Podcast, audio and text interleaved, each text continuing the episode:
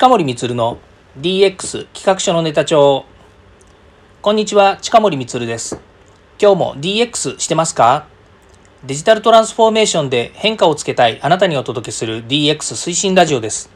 毎日配信していますのでよかったらフォローをお願いします。さて今日は DX 超入門人材育成についてですね続きのお話をします。えー、テーマはですね、キーボードが使えない新入社員もいる。デジタル時代の教育とはというテーマでいきたいと思います。今ですね、え、6月なんですけれども、ちょうどですね、6月っていうと、新入社員研修でですね、えー、まあもうすでにですね、4月とか5月で終わってしまった会社もあるとは思うんですけれども、だいたい6月ぐらいですと、新入社員研修まだやっていまして、で、私の会社もですね、えーいわゆる IT、それからデジタルのですね、新入社員研修のお手伝いを一部やっていますので、え講師がですね、現場に行って、新入社員の皆さんですね、今日は、え統計機の近くなんですけれども、えー、新入社員50人ぐらいですね、えー、パソコン使った研修やってます。で、どんな内容かっていうとですね、えー、まあ、その会社、えどっちかっていうと、何でしょう、その技術の会社なので、今日は AI 機械学習ですね、え、今日から3日間なんですけども AI 機械学習人工知能と機械学習ディープラーニングとかですねデータ分析とか、まあ、そういう内容ですね、え、研修でやっています。ということでですね今日のお題っていうのがそのキーボードが使えない新入社員がいるっていうようなですね、え、一応テーマにしているわけですね。ところが私が今今日言った新入社員研修っていうのはもうあの学校卒業してくるレベルである程度も IT とかですねもっとプログラミングとかからもう少し深い技術ですね、まあ、今回 AI とか、えー、と機械学習とかえそういった、まあ、いわゆるデータ分析ですよね。こういうですね、本当に IT 企業が、え IT 企業のですね、え中で働く人たちの、いわゆるスペシャルな技術、えそういったものをですねしっかり素養として持ってきているっていうですね、まあ、ある程度のリテラシーを持ってるっていう人たちの、えー、今日は訓練の話をしてたわけなんですけど、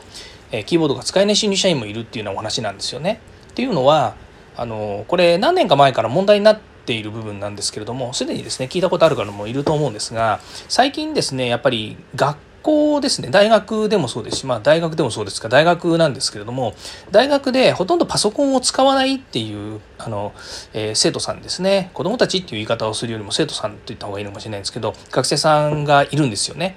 で結構やっぱり文系の方とかそれからま理系の方でもですね、えー、割とパソコンを使わずにこれねなんで使わないかっていうとスマホとかタブレットを、えー、ま多用しているっていうのが原因なんですって。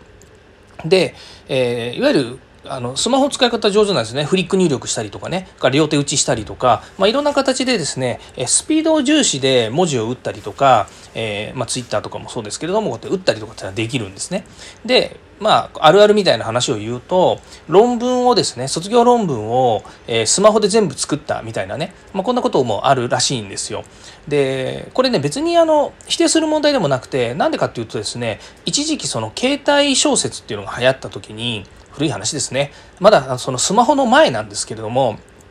あの、携帯電話の文字入力って、何でしたっけあのキーボードで文字入力してたんですよね。で123、まあ、1から10の点キーしかない時に、まあ、それを組み合わせて文字入力ができるようになってたんですけれどもそれであのえーと、インターネット上のブログに小説を書くっていうのがありまして、まあ、それがですね今度、えー、その小説がいいからということで今度書籍化されたりとかっていう本もありましたけれどもそういうようにですねそのいわゆるあの自分の持ってる環境ですね、えー、スマホであるとか、え、まあ、今ですとスマートフォンタブレットそれから昔だったらもう携帯電話そういった環境でですねどんどんですね自分のやりたいことを実現するっていうことが、まあ、実際にはできたあのわけなんですね。でまあ、私が、えー、私がっていうのは私の年を言うとあれなんですけれども、えー、やっぱりパソコンと一緒に成長してきたような時代の人間からすると、まあ、いわゆるキーボードっていうのはもうパソコンとセットなのでやってたわけですね。でそうそうスマホの前にパソコンが先にあるわけですよね。だからパソコンがないとパソコン通信とかからネットとかブログとかっていうのはどっちかとスマホよりも前に携帯よりも前に、まあ、パソコンでやってたわけですよね。まあ、パソコンも今みたいなパーソナルコンピューターではなくてオフィスコンピューターっていうオフコンって言われてた時の、まあ、いわゆるね、えー、と緑の画面みたいなのが、あのいっぱい並んでるところでこうキーボードでガチャガチャこうデータ打ったりとかっていうのもありましたから、まあ、そういう時から、えー、なんでしょうねパソコンに慣れ親しんでる私としてみれば、まあ、パソコンありきでしょうというふうに思うんですけど、まあ、昨今若い子たちはですねキーボードが使えないまあ、あえて使わないのかもしれないし全く使ってないから使えませんっていう人もいると思うんですけどじゃあこれね新入社員研修でどうなるのかっていうとですねパソコンが使えないのえー、じゃあうちに来れないよっていう話にもならないわけですよね。だってそもそもパソコンが使えるかどうかなあごめんなさいねキーボードが使えるかどうかなんていうのはそれは入社の条件ではないわけですよ。例えば車を使ったルートセールスの営業をするって言った時に車の免許を持っていませんって言われたらあ車が運転できませんっていうふうに言われたらですねまあ僕免許も同義語だと思うんですけどもないって言われたらいやちょっとそれはあのうちの会社ではあの入社できないですねなぜなら車を使って、まあ、トラックとかライトバンで商品運ぶからなんですよっていうふうに言ったらもうそれはあの入社時の条件になりますよね。だけどパソコン使えますかって言った時にパソコンを使うか使えないかがリテラシーがあるなしで就職するかしないかって言われるとなかなかね、先ほどの IT 企業に行くんであればパソコン使えないっていうのはまずいかもしれないですけれども一般の企業であればパソコン触れなくてもねいいのかもしれないですね。で、えー、まあ、そういうこともあってパソコン使えないっていうあの人たちにはパソコン教えるっていう仕事もあるわけですね。まあ、昔で言うですねスタートから始めましょうみたいなねまあ、そこまではやんなやんないですよね。今時ね、キーボードが打てないっていうのは、単純にキーボードが、あの、カチャカチャカチャカチャこう、打ってる経験が少ないっていうだけであって、小学校とか中学校で結構ね、あの、インターネット、えー、なんですよ、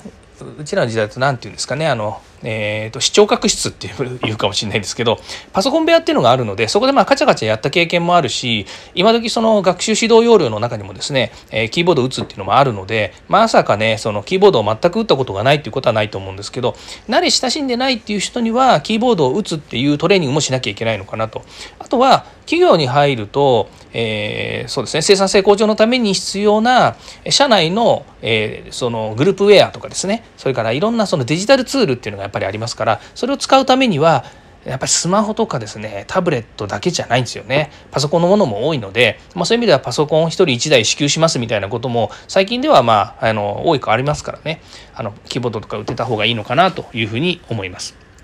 ちょっと話それてきましたけれども、じゃあですね、その、えー、いわゆるパソコンやそのプログラミングとかをしっかりやる企業じゃない会社の新入社員研修では何を教えているのかっていうとですね、ネットリテラシー、ネットリテラシーとかですね、セキュリティについて教えていますね。で、ネットリテラシーの方の中にはですね、やっぱり会社の規則とか、それからルールとかマナーみたいなものがね、こう入ってくるわけですよね。あのね、ネット上ではその人のことをメンションしてはいけませんよとかですねお客様が、えー、例えば SNS にいるんだけど気軽にその友達申請して、えー、友達みたいなやり取りしちゃいけませんよとか会社の情報をですねネットに流しちゃいけませんよとかですね、えー、言わなきゃやるよねみんなって思いますよね。うん、まあ私もねいろいろ会社の営業上の情報とかですね結構流してですねみんなと共有したりとかなんてこともやるんですけどまあその、えー、節度あるというか、まあ、それがビジネスだということであればですねあの会社の情報とかも出してもいいと思うんですけれどもやっぱりそこそこの何て言うんですかねその線引きとかニュアンスとかみたいなものっていうのはやっぱりしっかりとですね経験しないとですね分かんないんですよね。あとセキュリティですね。当然ですけれどもセキュリティウイルスの問題であるとかそれから、えー、会社のパソコンそれから個人のパソコンですね。そういったものにしっかりとした対処ができているのかみたいなことですよね。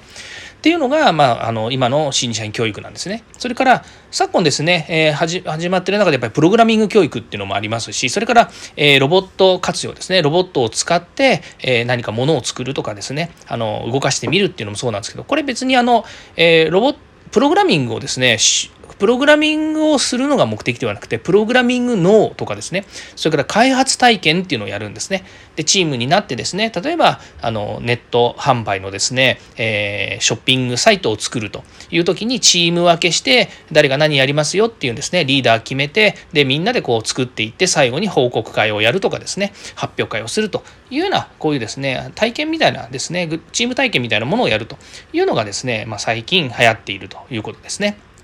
まあ、こういうものはですねやっぱりその会社としてチームとしてやるっていうのには非常に重要なのかなというふうに思います、えー、ちょっと最初の方のですねお話が長くてですね尻切れトンボになってしまいましたがまたですね、えー、お役に立てているようなお話を、えー、次回したいというふうに思います。よかったらいいねフォローコメントお願いいたします。そして過去回も聞いてください。ではまた。